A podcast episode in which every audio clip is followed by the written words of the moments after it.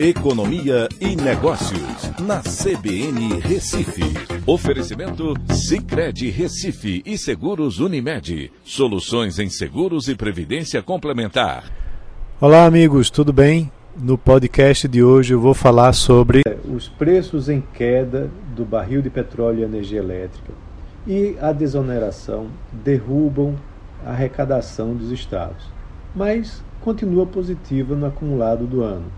O mês de agosto refletiu uma mudança estrutural na arrecadação dos estados, com o ICMS oriundo dos combustíveis e da energia elétrica. A, a receita do ICMS em agosto sobre petróleo e combustíveis somou 9,83 bilhões de reais, com queda de 6,9% em termos nominais é para esse mês, ou 14,7% uma queda real, considerando o IPCA de 8,73% em 12 meses até o mês de agosto. Isso comparando né, com o mesmo período do ano passado em 23 estados e o Distrito Federal. A arrecadação com energia elétrica, por sua vez, somou 3,1 bilhões de reais, com queda nominal de 40,4% em igual comparação, sob o mesmo efeito de tarifas reduzidas e desoneração. Somados, os dois setores representam praticamente 25% da arrecadação total do imposto, que somou 55 bilhões de reais no total para o mês de agosto.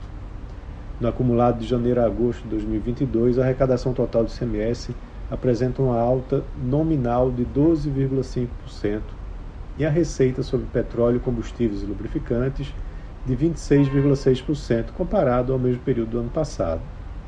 Já a energia elétrica cresceu 8%, com perda leve para a inflação do período. A redução na arrecadação afeta os estados de forma desigual por diversos motivos.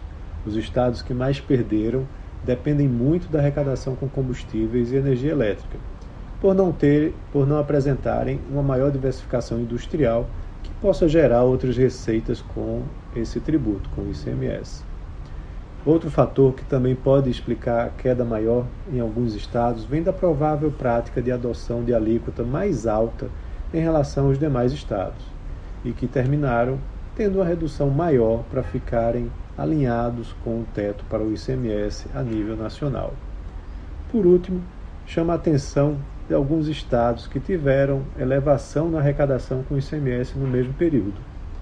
Isso pode indicar que estejam com um desempenho econômico mais elevado que os demais ou que não tenham repassado as reduções nos preços dos combustíveis. Então é isso. Um abraço a todos e até a próxima.